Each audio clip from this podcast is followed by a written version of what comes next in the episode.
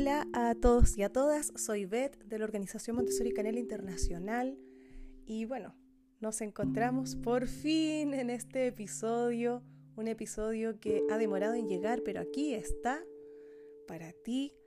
Em, es un episodio que creo que refleja de una u otra manera todo lo que estamos viviendo más allá del lugar en el que nos encontremos. Estamos viviendo, ¿verdad?, una temporada, estamos viviendo unos momentos complejos, inciertos, de a veces también bastante descubrimiento, ¿verdad?, de nuestras propias sombras.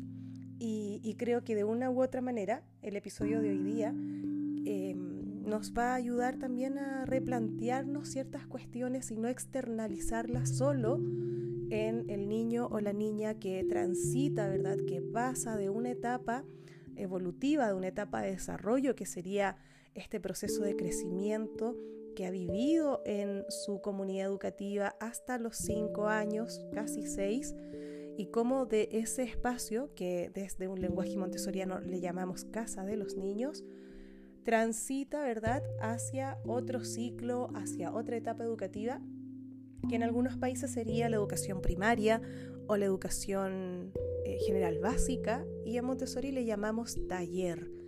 ¿Qué sucede en ese paso, en ese lapsus?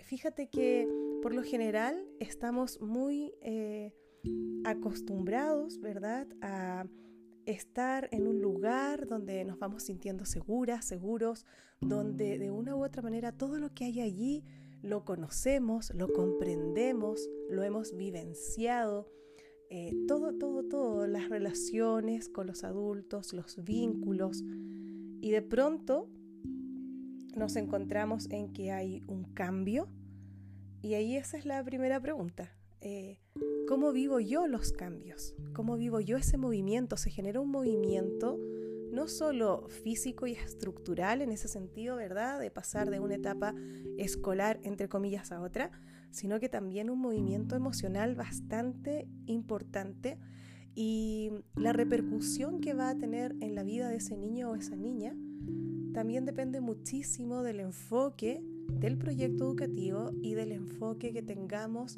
los adultos que acompañamos ese proceso los adultos en el rol que nos toque, como madres, como padres, como abuelitos, abuelitas, como acompañantes o como profes. Desde este punto de vista, siento que lo que una de las cosas que quizás hemos ido aprendiendo a lo largo de este último año, sin duda alguna, ha sido, ¿verdad? Esta capacidad que tiene el ser humano por adaptarse, por cambiar, por modificar la realidad que tiene, esa posibilidad que nos permite conectar con ese potencial creativo que todas y todos tenemos en nuestro interior y que muchas veces está durmiendo, porque cuando entramos en unos espacios de rutina, también es muy fácil que eh, nos acomodemos allí y que todo ese espacio creativo se quede un poco estancado, ¿verdad? Se quede así como en un espacio estático. Eh, los cambios también tienen mucha relación, aparte del crecimiento, yo cuando pienso en la transición de educación infantil a primaria, ¿saben en qué pienso? Me imagino las orugas, me imagino todo ese proceso que ocurre hasta que ya las mariposas, ¿verdad?, emprenden su vuelo y todo lo que está sucediendo allí para que realmente eh, ese ser biológico, ese ser único, tenga su espacio, tenga un, propio espacio que vaya satisfaciendo sus características, sus necesidades, sus intereses, porque siento que el amor está fundado en la expansión del ser. Entonces cuando empezamos a, a, como a querer encapsular esa expansión, finalmente, igual, aunque lo queramos hacer como de buena fe, si lo queremos llamar así, siento que de alguna u otra manera terminamos imponiendo nuestras propias creencias por sobre esa necesidad de expansión y de desarrollo del otro ser. Y digo que es un episodio, el de ahora, muy, para mí, muy reflexivo en el sentido de que esos cambios están, o los cambios que hay en nuestras vidas, los movimientos inesperados, eh, de pronto, o, o, también aquellos cambios que uno ya empieza a visualizar, ¿verdad? A veces también están muy cargados de creencias, de prejuicios, de creencias que no son de nosotros y de nosotras y que de una u otra manera hacen que retrasemos eh, quizás lo que sabemos que tenemos que decidir. Y mm, dentro de las creencias con las que como profe me he ido encontrando en las escuelas, creo que hay una creencia muy arraigada con que en la educación infantil, es decir, desde los 0 a los 6 años, es un espacio donde es, entre comillas, aceptable o bien visto, ¿verdad? Que vayan a jugar, que toquen unos materiales, que experimenten, eh, que, bueno, porque son niños pequeños. Pero por lo general en muchos equipos de profes, todos los que trabajan entre los 6 y los 12 años, siempre, de, de todos ellos siempre aparece un comentario que si tú eres maestra de educación parvularia o de educación infantil, seguro que lo has escuchado en algún momento de tu carrera profesional, y es que mm, siempre se dice que ya van a ver lo que va a suceder cuando lleguen a primaria o a la educación general básica. Aquí sí se aprende, aquí vienen a trabajar, aquí van a ver lo que es real en la vida. Y, claro, es súper complejo porque finalmente esos mensajes terminan llegando a las familias y terminan contagiándonos en un espacio estresante, en un espacio de mucho miedo también por parte de las familias de qué va a pasar ahora. Muchas compañeras que tienen a sus hijos, a sus hijas en escuelas Montessori en diferentes países, donde solo tienen educación Montessori en comunidad infantil y en casa de los niños, al principio tenían ese susto de, bueno, ¿y qué va a pasar ahora? Cuando tenga que incorporarse, ¿verdad?, al, al sistema de educación que va entre los 6 y los 12 años. Y creo que esa es una encrucijada que siempre vamos a tener presente, vamos a vivir con eso, pero también muchas veces las familias ni siquiera se lo plantean eh, por cambio de colegio, sino que simplemente por cambio de edificio en la misma escuela. Hay algunos fantasmas, ¿verdad?, que van allí llenándonos de inseguridades, de unas comparaciones bastante odiosas por lo demás, porque finalmente seguimos en el paradigma del rendimiento, seguimos en el paradigma de, esa posibilidad de constantemente estar eh, obteniendo unos resultados y de una u otra manera se empieza a decir, ¿verdad? Que, todo el trabajo manipulativo, el trabajo experiencial se reduce a actividades de motivación, entre comillas, en las clases, porque se relaciona todavía, lamentablemente, y no digo solo en América Latina, digo que también en España, se relaciona que se aprende más si haces más fichas, se aprende más si llenas más páginas de un libro de texto, se aprende más mientras, entre comillas, más ocupado desarrollando labores escolares estés. Y entonces se genera un abismo allí entre la realidad, entre lo que el niño necesita, entre su experiencia vital, entre nuestras propias creencias. Hay personas que quizás estamos acostumbradas a los cambios, nos hemos cambiado mucho de casa, mucho de así un poco trotamundos, ¿verdad? Eh, siguiendo quizás algún sueño, algún proyecto. Hay otras personas que por ejemplo, viven los cambios en otro ámbito de manera muy natural y son más estables en, que viven siempre, por ejemplo, en la misma casa, siempre están por años y años en el mismo trabajo. Entonces creo que son realidades diferentes, no me refiero a eso con los cambios, sino que me refiero a cómo vivo yo como adulto, situaciones donde me he sentido segura, seguro, tú puedes imaginar una relación de amistad, una relación de pareja, puedes imaginar un trabajo, Puedes imaginar incluso tu hogar, cómo yo vivo ese espacio más íntimo, cómo yo vivo esa calma que quizás me puede llegar a producir cierta estabilidad y cómo vivo yo el cambio y el movimiento. cómo me enfrento yo como adulta, como adulto, a eso que es una realidad desconocida, que es una realidad que me genera, me puede generar inquietud, me puede generar ilusión, me puede generar angustia, me puede generar intriga, me puede generar tantas, tantas cosas. Y creo que ese es el primer camino y el primer paso que tendríamos que poder tener en cuenta para poder acompañar bien un proceso de transición, en este caso de niños y niñas que pasan de educación infantil a educación primaria o de casa de niños a taller, o incluso ese mismo cambio que muchos de nosotros tuvimos que vivir como mamás, como papás, al acompañar a nuestros hijos e hijas del paso de la educación primaria o taller, ¿verdad?, a la comunidad de adolescentes o a su instituto o a la educación eh, media, como se dice en algunos países todos los cambios, todos los cambios y todas las experiencias de vida nos generan aprendizaje. Y por eso es que en esta primera parte de este episodio yo quería invitarte más bien a hacer un camino de introspección para que puedas tomar conciencia de poquitito de qué, qué te generan los cambios, qué cambios ha habido en tu vida, buscas el movimiento y el cambio ¿Qué representa para ti el, enfrentarte a una nueva realidad? A crear una nueva realidad. ¿Qué significa para ti? ¿Qué sientes tú? Y frente a eso, luego ya les daré ideas de cómo trabajamos en las escuelas Montessori, todos estos temas. Estaba leyendo, fíjate, el libro Ciudadano del Mundo, Lecturas Montessori Esenciales, la gente que me conoce ya sabe que me encanta ir a la fuente. Y justamente estaba yo pensando en todo lo que he dicho y me encontré con un apartado que me parece bastante potente y que eh, sobre todo de cara a nosotros como adultos. Por eso te lo quiero compartir cuando María Montessori habla de los cuatro planos de la educación, ¿ya?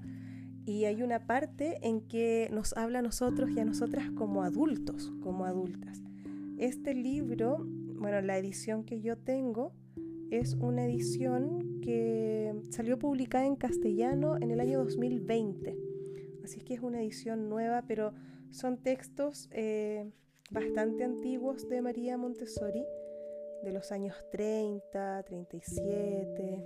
Bueno, son diferentes conferencias del año 33 en que ella va explicando, ¿verdad?, cómo la base de la educación tiene que estar centrada muchísimo más eh, en las características de cada etapa de desarrollo. ¿Y por qué te lo leo? Porque esa es la clave luego cuando hablemos metodológicamente de cómo tendríamos que hacerlo para que ese aterrizaje a esta nueva realidad en la vida de un niño o una niña eh, sea un espacio protegido, sea un espacio cuidado, sea un espacio amoroso, sea un espacio natural, sea una transición natural.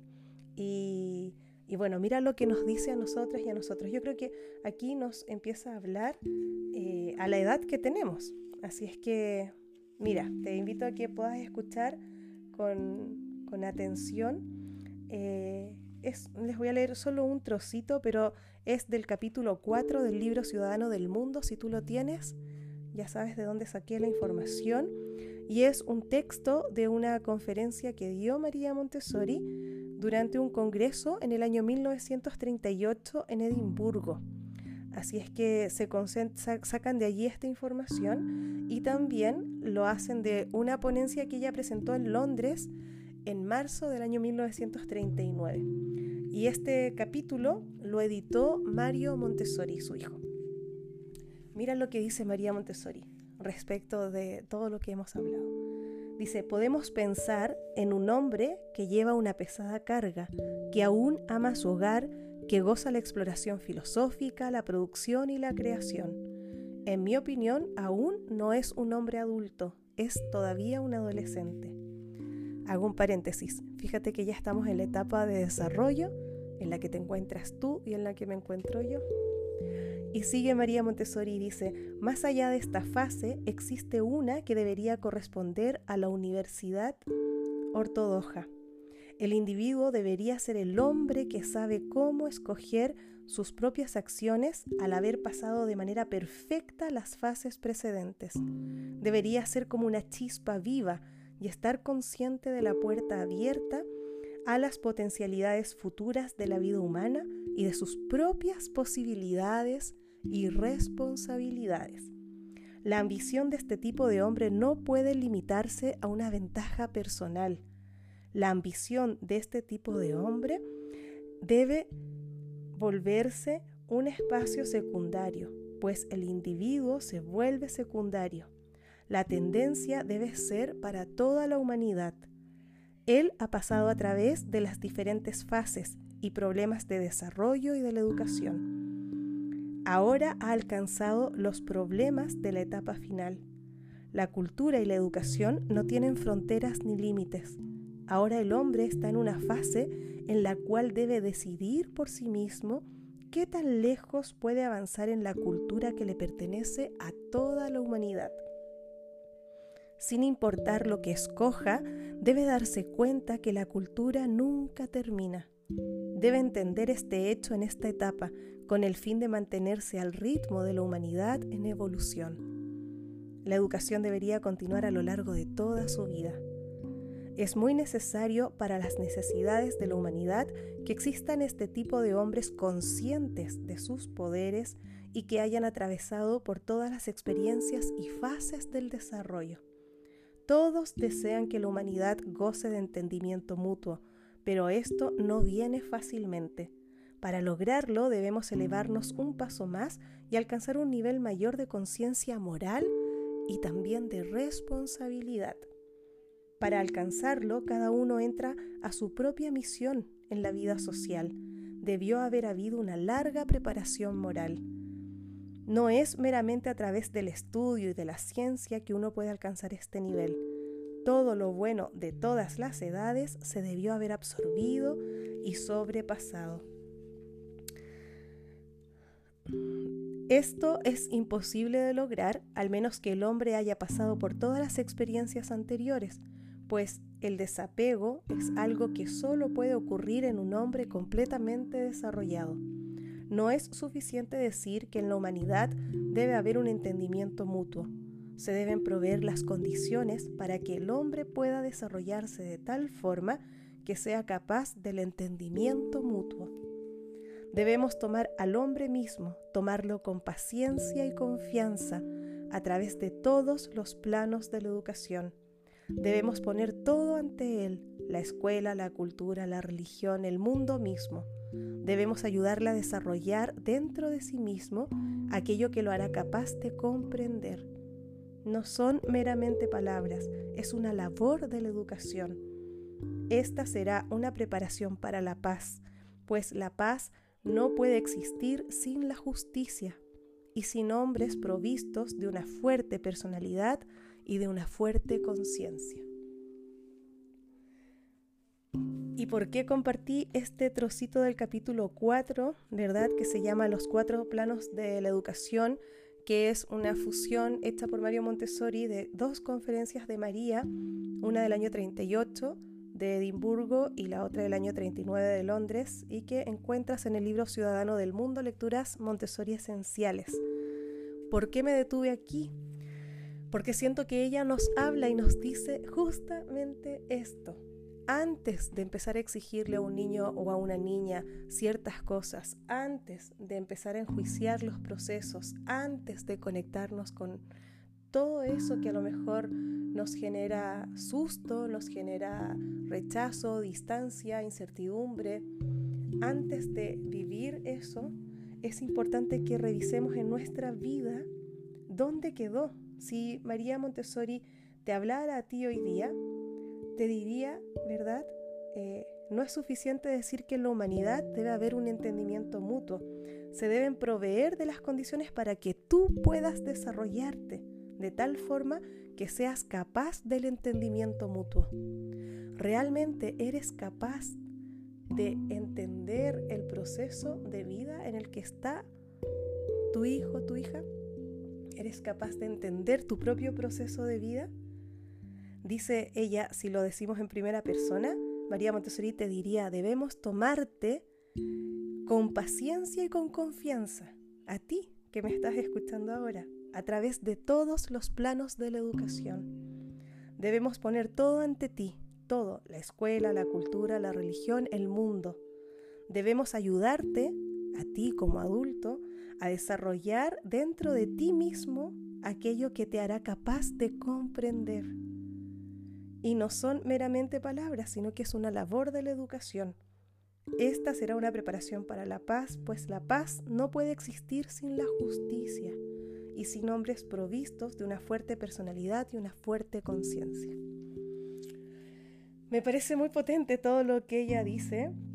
Creo que de una u otra manera es una invitación para darnos cuenta del el momento de vida en el que nos encontramos hoy.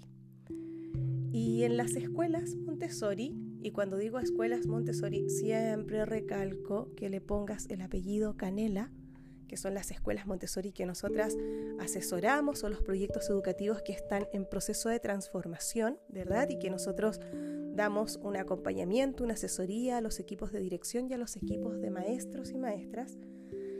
Lo que va pasando es que son escuelas que están centradas en las características de cada plano o etapa de desarrollo. También son escuelas que están centradas, ¿verdad?, en la comprensión del aprendizaje a través de darnos cuenta que mm, hay ciertas cuestiones que siempre tienen que tenerse en consideración. Una de ellas es el desarrollo neuronal de ese niño o esa niña. En algunas ocasiones eh, yo he visto aquí en Europa algunas escuelas, y digo Europa porque vivo en Barcelona ya hace casi 14 años, eh, algunas escuelas donde, por ejemplo, a las niñas y a los niños de tres años les eh, enseñan las letras y tienen que escribir su nombre. A los cuatro años tiene que escribir su nombre y apellido y a los cinco tiene que escribir alguna frase.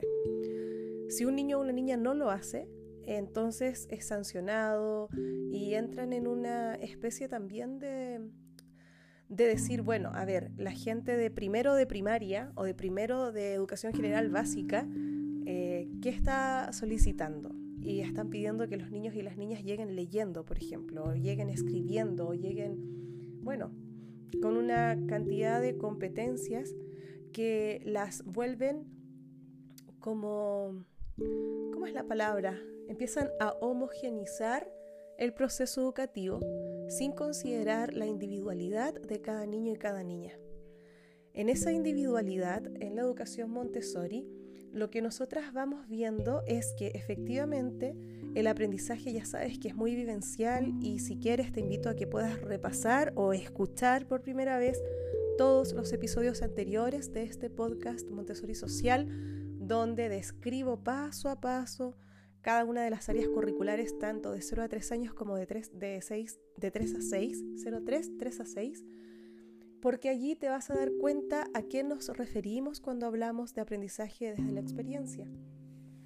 Para nosotros un niño o una niña, eh, en su individualidad, en esa observación que el adulto desarrolla de acompañamiento al proceso educativo, tienen la posibilidad de trabajar en diferentes temas evidentemente va a pasar leyendo y escribiendo un niño o una niña a taller si realmente ese aprendizaje conectó con un profundo interés.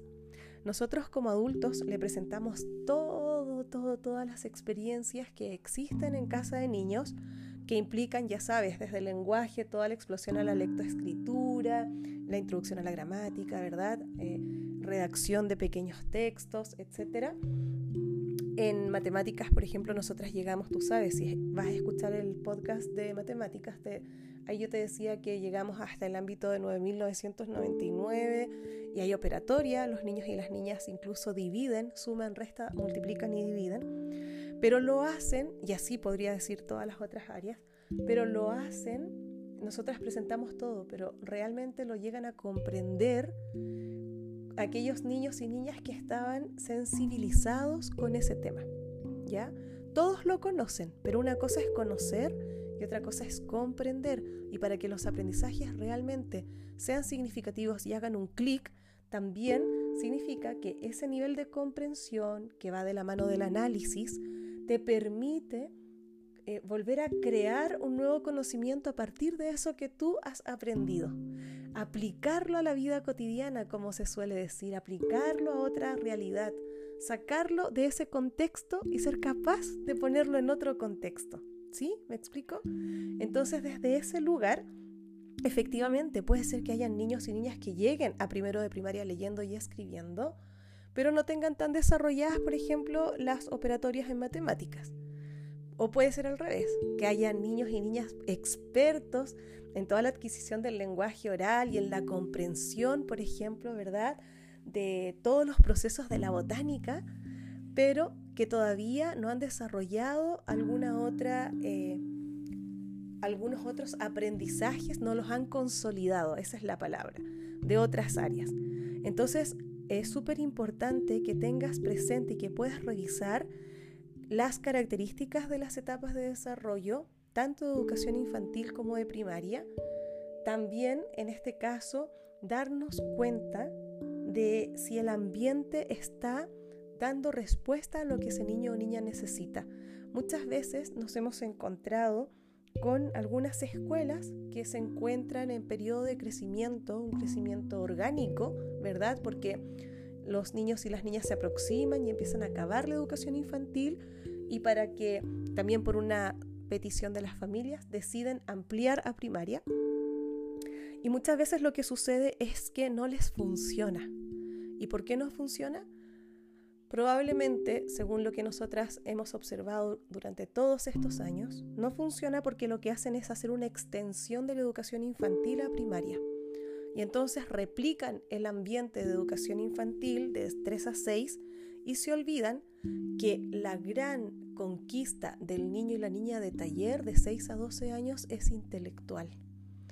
Ellos necesitan esa independencia intelectual, necesitan respuestas, necesitan construir los saberes, necesitan contrastar todo lo que ellos eh, lanzan como ideas, como hipótesis, necesitan contrastarlo con lo que han dicho muchos hombres y mujeres de todas las áreas del conocimiento. Y entonces puede pasar, por supuesto, que, por ejemplo, un niño o una niña de casa de niños sienta que ya está preparado para pasar a taller.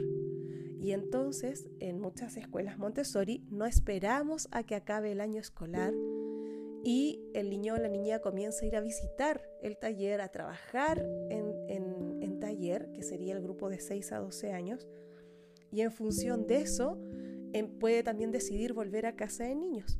Si vamos viendo que es una decisión y una necesidad, que ese niño o esa niña está bien, que responde a lo que nos estaba queriendo decir, entonces hablamos también con las familias involucradas en este caso la familia de ese niño o niña, para acordar que ya pase a taller. Entonces, en muchas escuelas Montessori que nosotras asesoramos y con las que trabajamos, te vas a dar cuenta que no eh, existe necesariamente ese momento de finalización de año para que alguien pase. Así también alguien de taller puede ir a casa de niños y trabajar allí. O sea, son espacios dinámicos y por eso es que existe la libre circulación de movimiento y de pensamiento. Mm, esto no quiere decir que ese niño se rompe el proceso ni nada. Recuerda siempre que nosotras en Montessori Canela siempre, siempre hablamos de todo este clima psíquico, de toda esta vida interna invisible de ese niño o niña y que nosotros como adultos estamos encargados de custodiar, de cuidar y por eso es que eh, esto se logra hacer con relativa facilidad de detectar estas situaciones porque estamos eh, trabajando en base a la observación directa. ¿Ya? Eso es súper importante. La base del método Montessori es la observación científica. Entonces, se, se realizan muchas cosas de encuentro. Tienes que pensar que si es una clase multigrado, como se hace en Montessori, no vas a tener 30 niños y niñas que pasen a primero de primaria. Solo vas a tener quizás a 10 de los mayores que van a pasar. Entonces se hace mucho, em, muy fácil el que se puedan hacer encuentros, que se puedan hacer visitas, que se puedan crear proyectos en conjunto. Y eso es algo que varias escuelas públicas con las que nosotros trabajamos eh, también hacen, el poder empezar a intencionar ciertos procesos para que los niños y las niñas tengan una interacción lo más natural posible con el nuevo espacio que van a habitar. Entonces no se hace la última semana de escuela, sino que por lo general se trabaja intencionadamente con proyectos eh, multidisciplinares, si los queremos llamar así, eh, durante a partir del tercer trimestre. Ya comenzamos a programar eh, esas transiciones, ¿ya? Otra cosa que también me gustaría poder contar es que efectivamente los rituales son súper importantes y en este caso los ritos nosotros siempre los relacionamos con las traslaciones, también podemos relacionarlos con los equinoccios o con los solsticios. El tomar conciencia del cambio que vive la naturaleza eh, de un año a otro, el cómo está la luna, cómo está el sol, ¿verdad? Cómo si tenemos árboles a nuestro alrededor que sean caducos, no solo perennes, ¿verdad? Caduco es cuando, les, cuando en otoño cambian las hojas, muchos cambian de color y simplemente es casi mágico ver cómo las hojas empiezan a estar en el suelo y ya no en las ramitas. Luego ver el proceso del brote, del florecimiento. Bueno, todos esos ciclos de vida se van viendo de manera muy concreta a lo largo de todo, todo, todo el ciclo educativo. Y por eso es que luego desde allí también les explicamos a los niños y las niñas lo que significa transitar, lo que significa continuar el camino y continuar ese camino con la confianza de que formas parte de una comunidad, somos parte de un todo, de una totalidad. En el texto que te leí hace un ratito de Ciudadanos del Mundo, María Montessori dice que realmente vamos a ser adultos cuando podamos ser conscientes, seres humanos responsables y seres humanos conscientes de que nuestro actuar, nuestras acciones, nuestra mirada repercute en la humanidad. Y esa misma idea es la que trasladamos a los niños y a las niñas y a sus familias en el sentido de que formamos parte de una comunidad educativa. Entonces no, no es algo ajeno.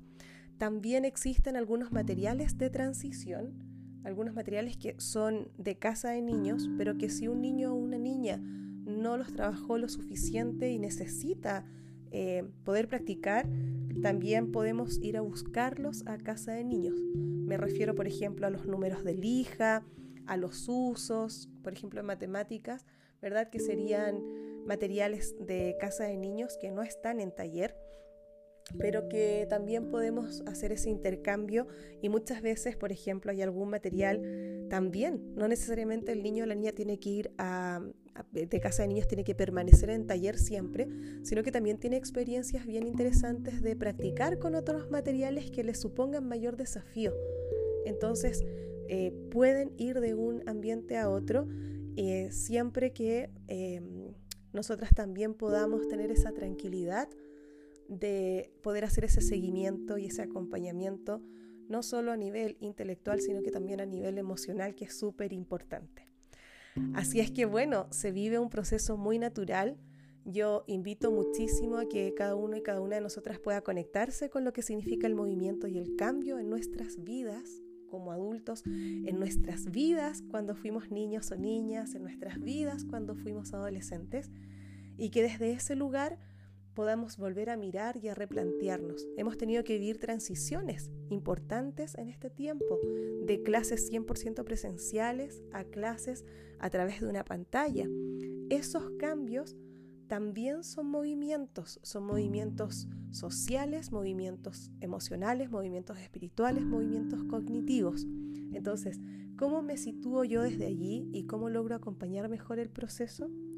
Bueno, son muchas interrogantes que yo creo que mm, a lo largo de este tiempo quizás vamos a lograr construir esas respuestas y que ojalá las podamos ir compartiendo con la gente que tenemos a nuestro alrededor, porque de una u otra forma siempre, siempre, siempre el co-crear las experiencias y los saberes nos ayuda muchísimo a crecer. Así es que eso te quería contar en el episodio de hoy sobre transiciones, sobre esa transición de la educación infantil a primaria. Insisto, te invito a que vuelvas a escuchar eh, si, es que no eh, si es que ya lo hiciste, pero vuelve todas las veces que quieras. Este podcast es 100% gratuito. Lo grabo como una manera también de, bueno, de partir grabándolo como un desafío personal para atreverme a, hablar y que mi voz quedara allí guardada en un audio pero también con el paso del tiempo y gracias a toda, todo el feedback que ustedes me van dando a través de mis redes sociales, em, creo que también es un espacio de democratizar los saberes. Hay muchos proyectos que están impulsándose, que están en proceso de replanteamiento y, bueno, me alegro muchísimo, muchas familias también que han tomado la decisión de hacer homeschooling, bueno, muchas comunidades en cambio y movimiento y me alegra muchísimo que mi voz y la experiencia que comparto como profe, como directora académica de Montessori Canel Internacional, como formadora, como investigadora, como mamá, como escritora, eh, me alegro mucho que te pueda servir. Vamos a iniciar entonces por fin ese ciclo de despliegue curricular de taller de 6 a 12 años. Así es que súper atento, súper atenta a los siguientes episodios porque ya comenzaremos a trabajar en todo este mundo específico de 6 a 12 años. Soy Beth de la Organización Montessori Canela Internacional y te mando un abrazo muy grande. Muchísimas gracias por estar por aquí.